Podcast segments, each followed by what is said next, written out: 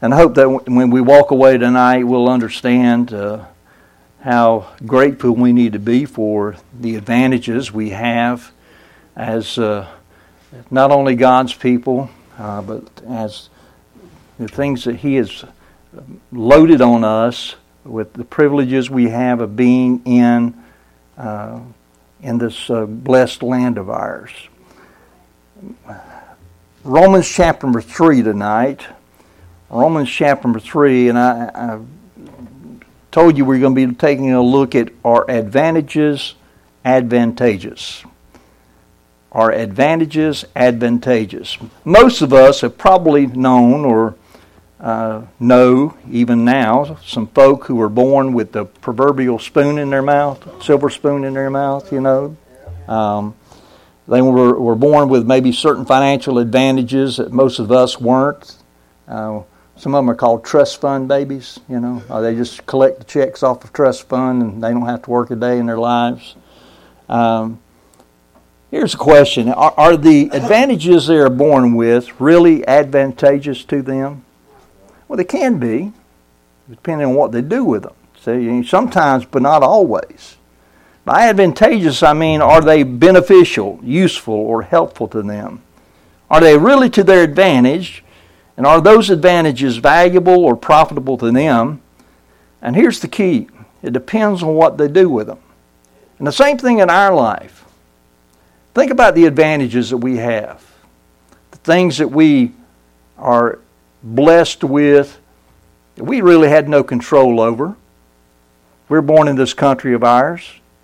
Amen. Would you want to be born anywhere else? Think of the advantages we have of being an American citizen. What, what a blessing. Think about, I think about the advantages. I, I, I was blessed with being born into a family that loved God. That's an advantage.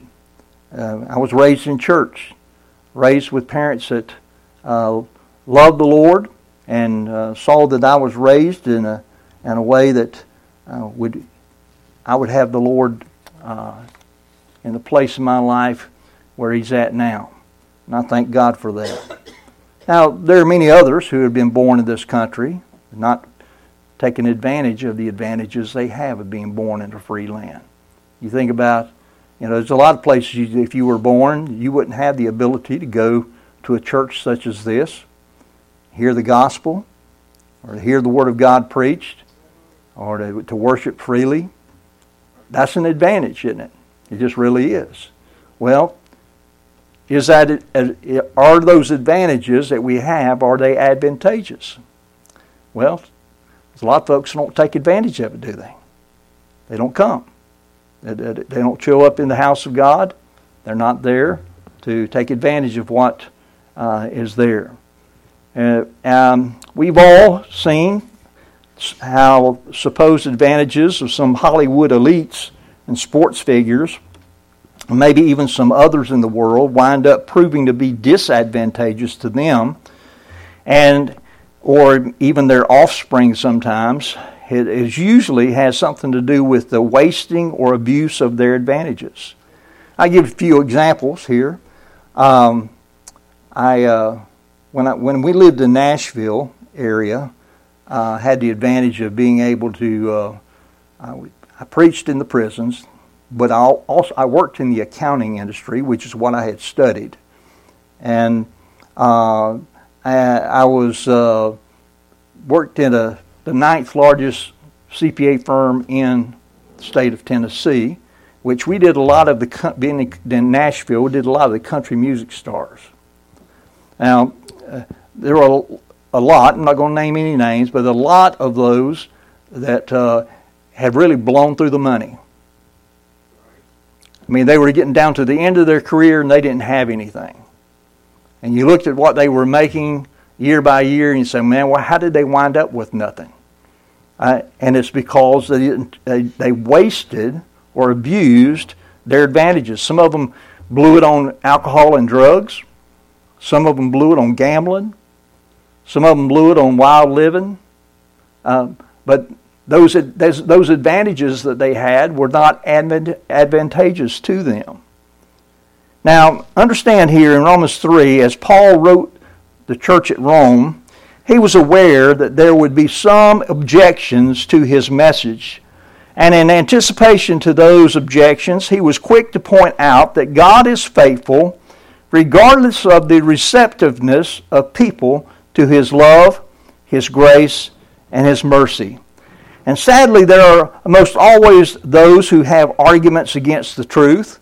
There are folks who, uh, when it's presented to them, they object to the truth presented, or, but truth is truth.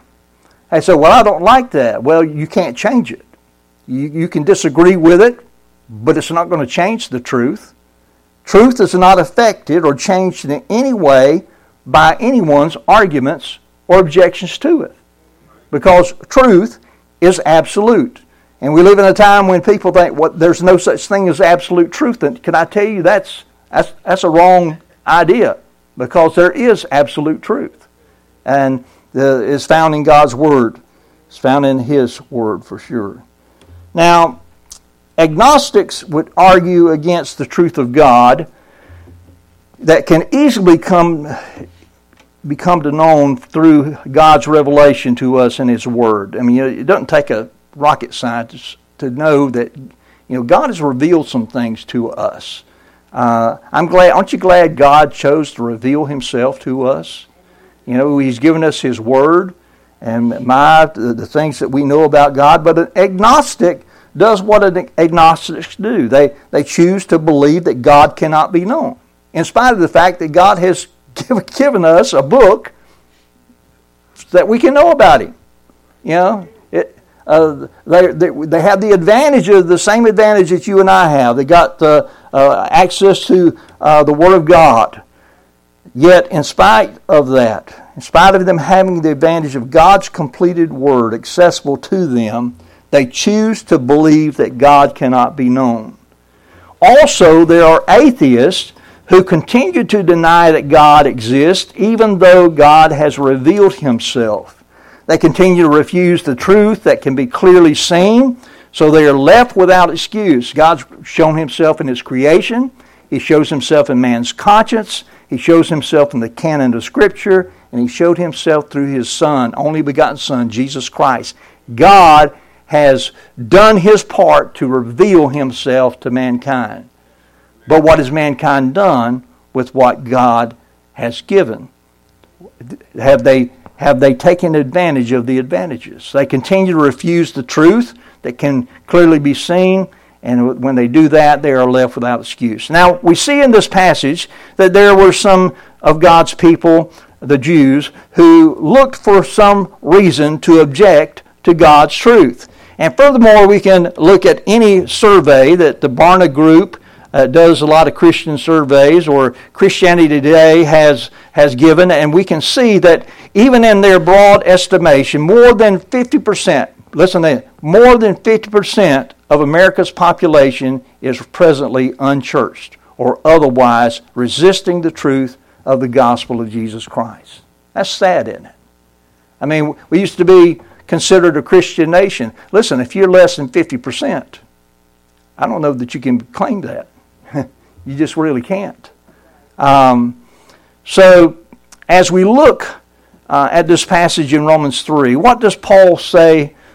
Uh, have to say uh, uh, in response to our question are advantages advantageous? Well, first of all, we see in the first uh, three verses here, we see the unfaithfulness of God's privileged people. We're talking about the Jews. They were unfaithful to God. Look at uh, verse 1. What advantage then hath the Jew. Now we we uh, uh, this is a continuing uh, argument from Romans chapter number two. We saw the, the the ten advantages the last two weeks that the Jew had over the Gentile. Five dealing with what he was, and five dealing with what he did.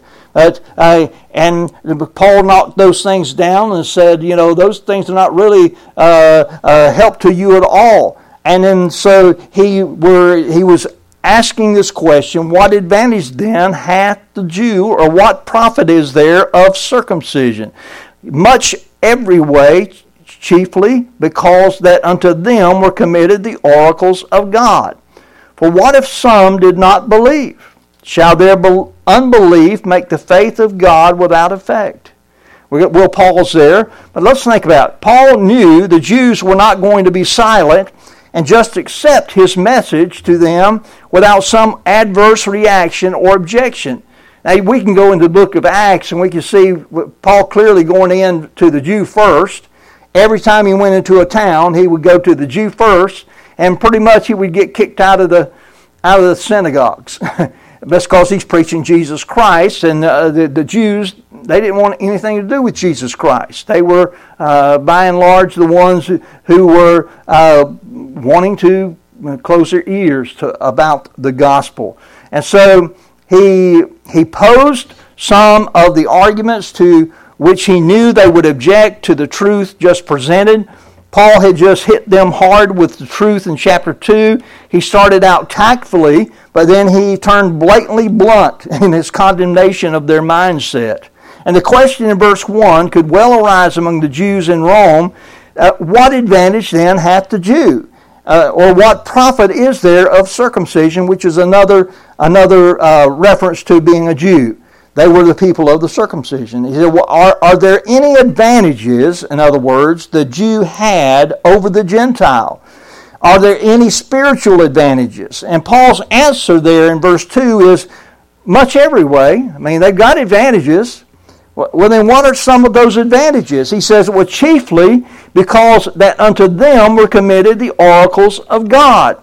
That is, they were the ones who were entrusted with God's law the words of the prophets, the very words of God, including the message of salvation. You say, wait a minute, Brother Jerry, message of salvation is New Testament. No, no, no, no. Message of salvation began in the Old Testament. It, it was, it, it was uh, uh, maybe concealed. Maybe it wasn't really understood the way that it should have been, but it ought to be. They, Abraham was saved by grace through faith. He didn't have any problem understanding the salvation that was to come. And uh, we know that the Jews, they were guardians of all that God had revealed. In fact, when Stephen was uh, addressing the council, uh, also known as the Sanhedrin, that's not in the scripture, the, that, that, word, that word Sanhedrin, but they were the Jewish ruling body consisting of 70 prominent Pharisees. They were called the council. Uh, and in Acts 7.38, uh, Stephen said of Moses that, and I quote, he, that he received the lively oracles to give unto us. Remember Moses on Mount Sinai? He received he received God's law. God gave him uh, the law, and he received that uh, to give to the Jewish people. But he went on to say, "To whom our fathers would not obey." Okay, uh, Stephen said that, and you know he got them riled up, and they wound up stoning him because he, he had some things to say to them as being Jews that uh, uh, they had some advantages that, that were given to them, and they refused the Lord Jesus Christ. Christ was a Jew. and, and he came to, to uh, the gospel is to the Jew first and also to the Greek. And, but they rejected the gospel. But we see that they did not take advantage of those spiritual benefits. They're, they're, the truth of verse 3a here, uh, the first part of verse 3, what if some did not believe? And, and there was, were some that did not believe. Some responded with unbelief.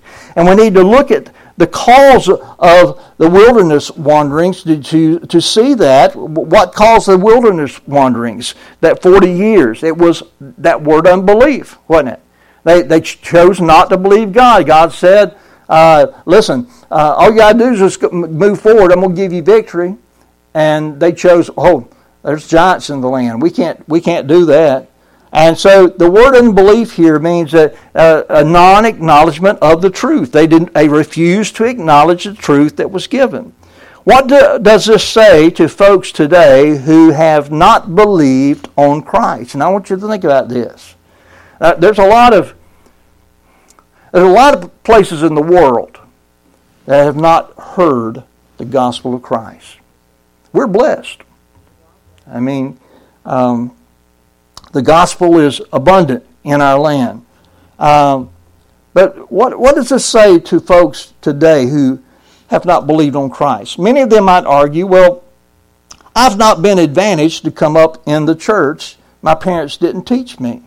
Well, that, that may be true, but doesn't keep the gospel from being abundant in our land and keep somebody from being able to hear the gospel. Others may say, well, you know, it's not my time, or God hasn't revealed himself to me, or I just don't believe. Listen, all of those things can be refuted. uh, when, when is the time? Right now. Amen? Somebody, somebody can't say, well, then you know, it's just not my time to get saved. What, today's the accepted time. Right now is. And uh, somebody said, God hasn't, revealed himself to me. Uh, yeah, he has. It's in a book called the Bible. He's revealed himself in his, in his uh, also in his creation, and also in the, the, our conscience, and also in Christ. Listen, uh, we uh, we have had God reveal Himself. It really boils down to I just don't believe, and that's usually because folks fail to um, properly consider the truth. People fail to properly consider the truth. The truth is, we're all privileged here in America, more than most places in the world, and accordingly, all who have not responded to the message of the gospel of Jesus Christ and the love and grace of God in Him, uh, quite frankly, are without excuse. Without excuse. We could say that such folks are unfaithful to the advantages afforded to us in this country of ours. Amen. By living in this country, we've been we've been given advantages that others may not have in other places in the world. But we're going to be held responsible. To whom much is given, much shall be required. And and uh, I, I do believe there's responsibility there. So we see the unfaithfulness of God, God's privileged people. Um, the unfaithfulness of God's privileged people. We, second thing, we see the faithfulness of God's promised plan. We see the faithfulness of God's promised plan. Again, verse 3 what, what, For what if some did not believe? Shall their unbelief make the faith of God without effect? God forbid. Yea, let God be true, but every man a liar, as it is written, that thou mightest be justified in thy sayings and mightest overcome when thou art judged. Uh, see, the second part of Paul's question here in verse 3 is basically this Will, will their lack of faith or unbelief nullify God's faithfulness? and the answer in verse 4 is God forbid, or certainly not, or someone has called this the indignant negative. Uh, what? You know, it'd be kind of, kind of like saying that. You know, uh, are, you, are you crazy?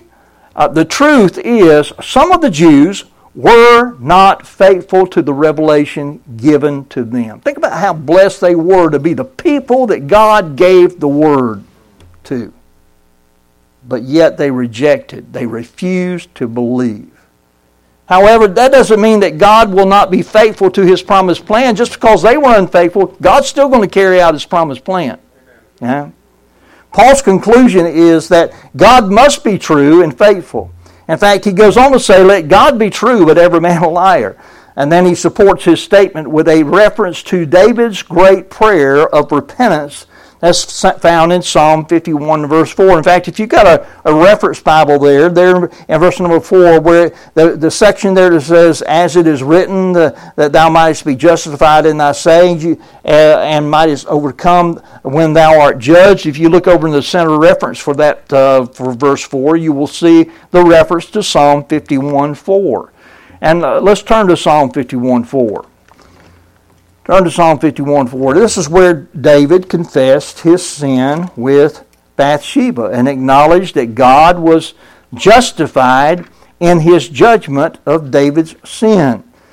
Um, let's, uh, let's begin with verse number 1 and we'll get down to verse 4. Have mercy upon me, O God. Psalm 51, verse 1. Have mercy upon me, O God, according to thy loving kindness, according unto the multitude of thy tender mercies, blot out my transgressions. Wash me thoroughly from mine iniquity, and cleanse me from my sin. For I acknowledge my transgressions, and my sin is ever before me. Against thee thee only have I sinned and done this evil in thy sight. And here's, here's the quote that we find over in, uh, our, over in Romans 3 and verse 4. He said, That thou mightest be justified when thou speakest, and be clear when thou judgest. If you got a center of reference, you'll see it, it, it references Romans 3 and verse number 4. If you ever wonder what these center references are for, it's kind of to put you in touch with related verses. Uh, so Psalm 51 here is where David confesses his sin. David's point is that God will be proven right. Whether David confessed his sin or not, was God going to be proven right? He was, wasn't he? He, he, he was. When God speaks, it is always in truth and righteousness.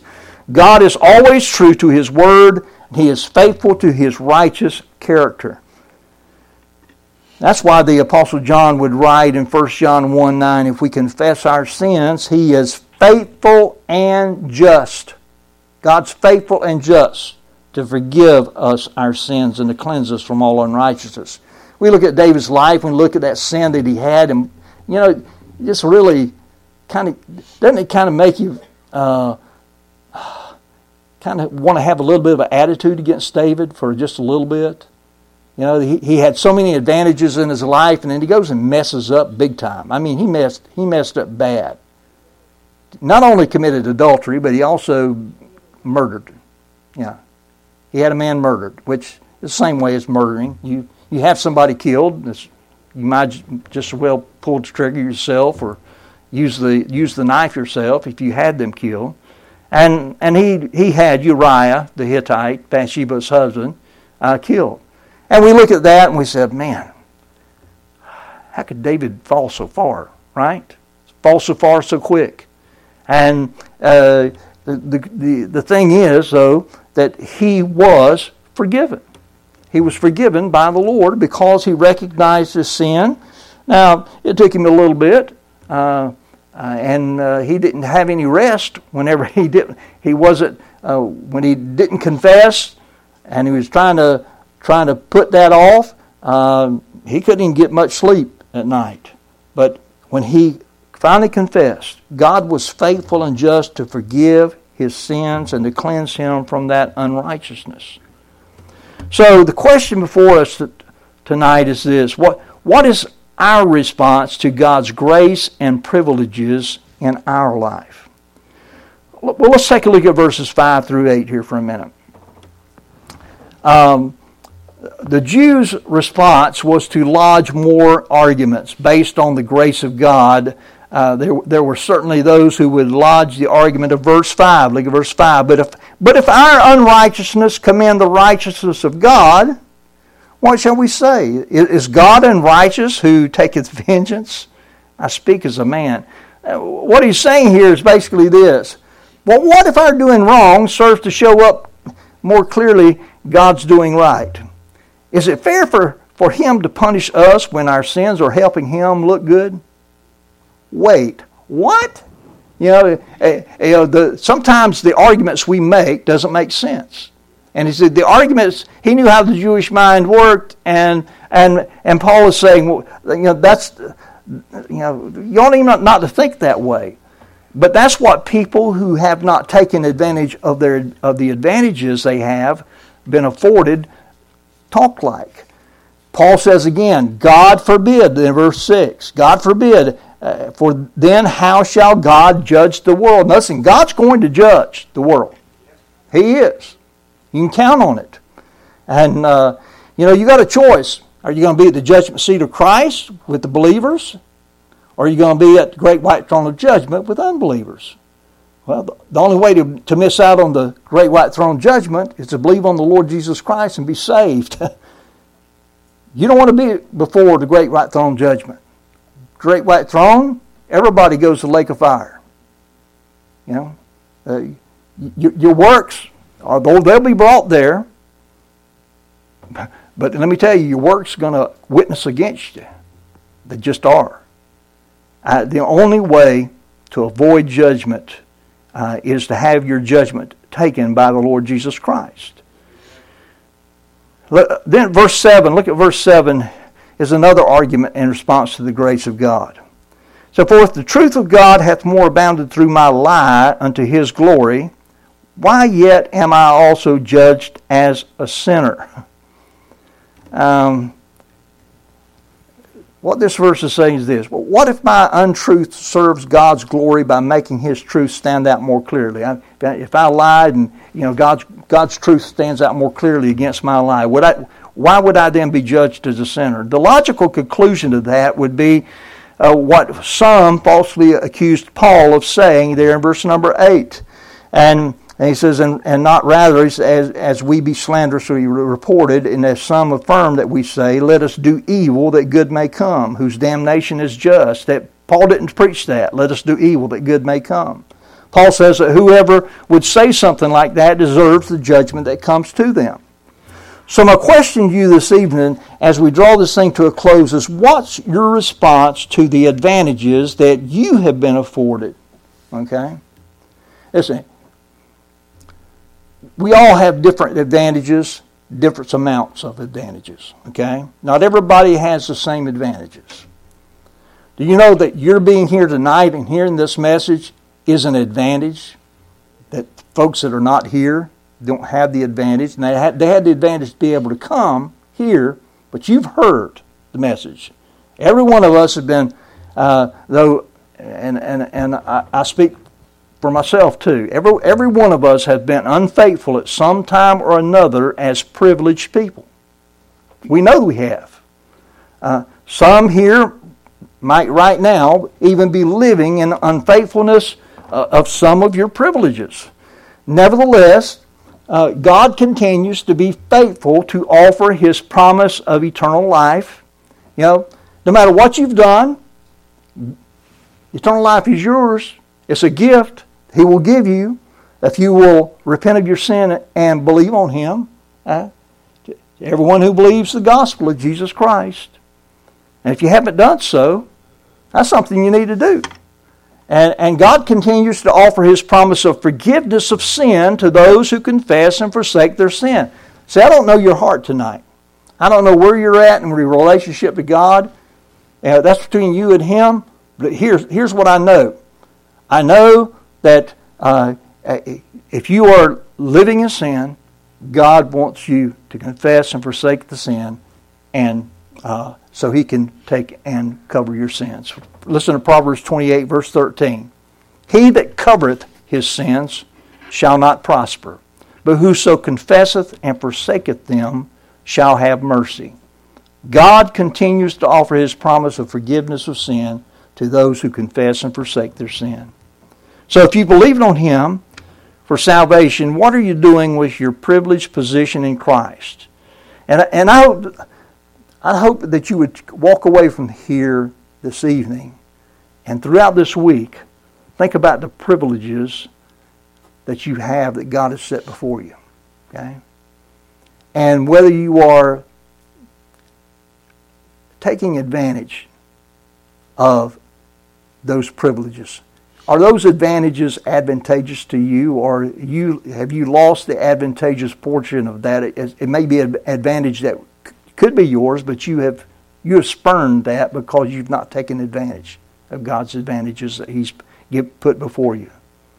Are you wasting the advantages that He has given you? Maybe you need to find a place of forgiveness tonight.